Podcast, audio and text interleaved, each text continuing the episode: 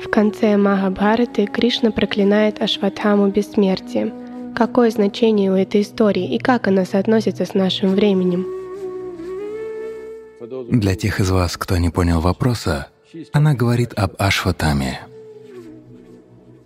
По окончании этой ужасной войны, когда каждый по обе стороны чувствовал отвращение и к себе, и к другим, за то, что они развязали такого рода конфликт,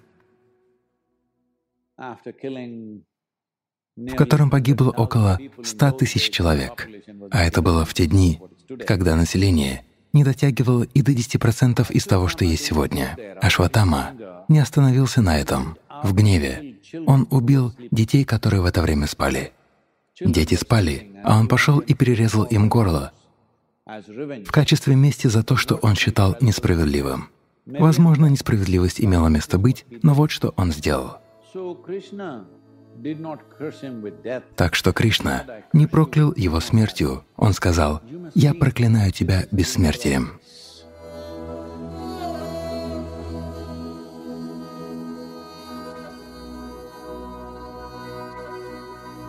Каковы же последствия этого? Я думаю, все они... Ашватама проявляет себя в Соединенных Штатах, убивая детей в школах. Да. Он здесь. Иначе почему люди заходят в школу и убивают кого-то, причем именно детей? Вы хотя бы можете выбрать взрослых. Я не говорю, что это лучше, я лишь говорю, что это воплощение Ашватамы. Вы разозлились из-за чего-то и пошли убивать спящих детей.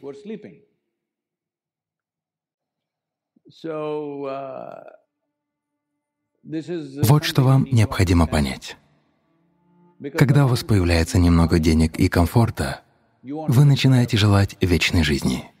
Но самое худшее, что может когда-либо произойти с вами, это то, что вы не сможете умереть. Да? Я хочу, чтобы вы просто представили. Вы сидите здесь спустя миллион лет. Меня нет, никого нет, но вы все еще сидите здесь. Это же хуже всего, не так ли? В свое время вы тоже умрете. Возможно, вы хотите умереть после меня, я не против. Но однажды вы тоже умрете, и это хорошо. если вы не можете умереть, это ужасно, не так ли? Так что он проклял его самым ужасным проклятием. Он сказал, ты должен вечно жить с этой виной. Вы должны понять, когда Кришна говорит даже о себе, когда Он говорит «я, я, я», Он не говорит о себе как о человеке.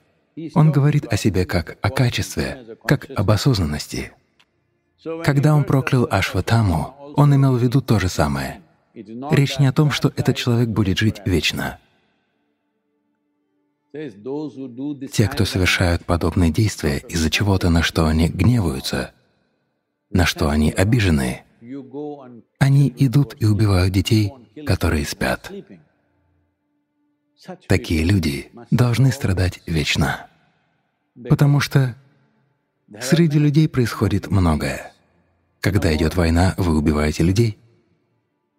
Этого не должно происходить. Кришна сделал все возможное, чтобы этого не произошло. Но когда это произошло, он сказал, надо сражаться. Вы не можете отправиться на поле битвы и сказать, я не буду сражаться. Тогда вам не следует туда идти. Но если вы пришли туда, вам нужно сражаться. Так что он сказал, сражайтесь. Они сражались, убивали друг друга. Очень многие умерли. Пали великие герои, умирали хорошие люди, плохие люди, погибли самые разные люди. Когда это закончилось, когда это заканчивается, а кто-то идет и убивает детей, такой человек должен страдать вечно. Это проклятие. Потому что есть вещи, которые нельзя назвать хорошими, но вы их совершаете, потому что оказываетесь в определенной ситуации. Но мы говорим о том, что произошло после того, как ситуация закончилась, потому что он проиграл. Если бы он выиграл войну, он бы этого не сделал. Но поскольку он проиграл войну и был полон ненависти, он пошел убивать детей.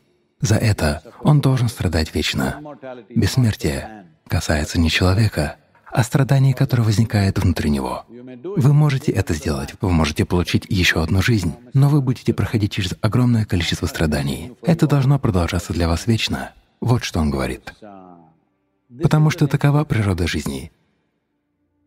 Есть много вещей, которые мы можем сделать, но если вы открутите определенные вещи, тогда разрушится нечто важное.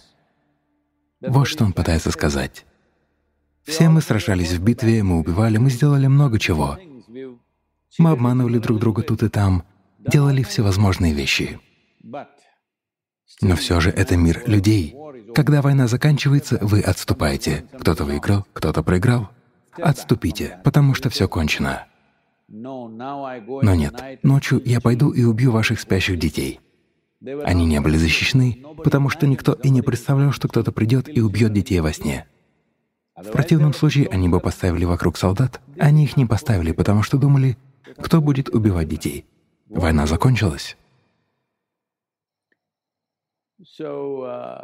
Так что если вы станете слишком обиженными, слишком подозрительными, в итоге вы сделаете подобные вещи. Как-то раз один американец поехал в Москву. Я могу рассказать этот анекдот? Американец отправился в Москву. Из-за всех этих голливудских фильмов мы представляем себе Москву такой. Вы выходите из аэропорта, КГБ устанавливает за вами слежку, справа, слева, в центре повсюду стоят агенты и смотрят на вас. Потому что вся ваша ментальность из голливудских фильмов. Кто-то читает газету и смотрит на вас вот так. Все выглядит подозрительно. Водитель такси — агент. Каждый вокруг — агент. С такими представлениями он отправился в Москву, приземлился там и был подозрителен ко всему.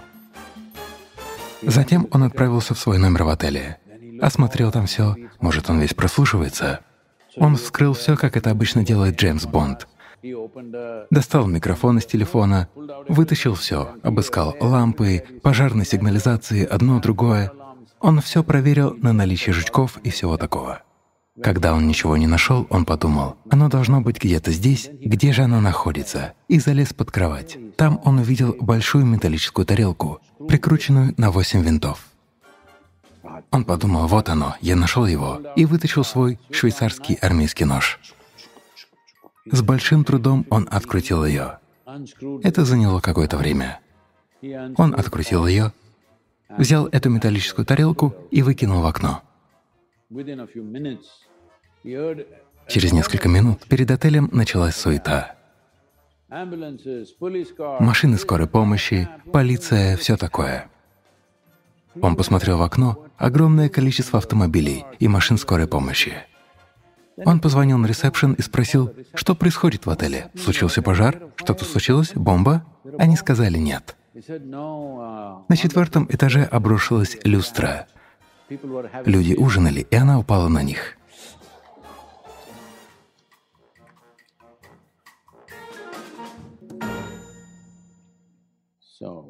Поэтому Кришна говорит, не трогайте определенные винты. Если вы их открутите, что-то обрушится на вас, и это останется с вами навсегда. Он не дает Ашватаме освобождения.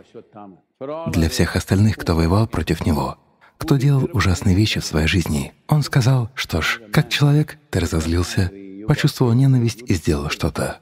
Для тебя есть возможность. Но он сказал, для этого парня возможности нет. Ему придется жить с этим вечно.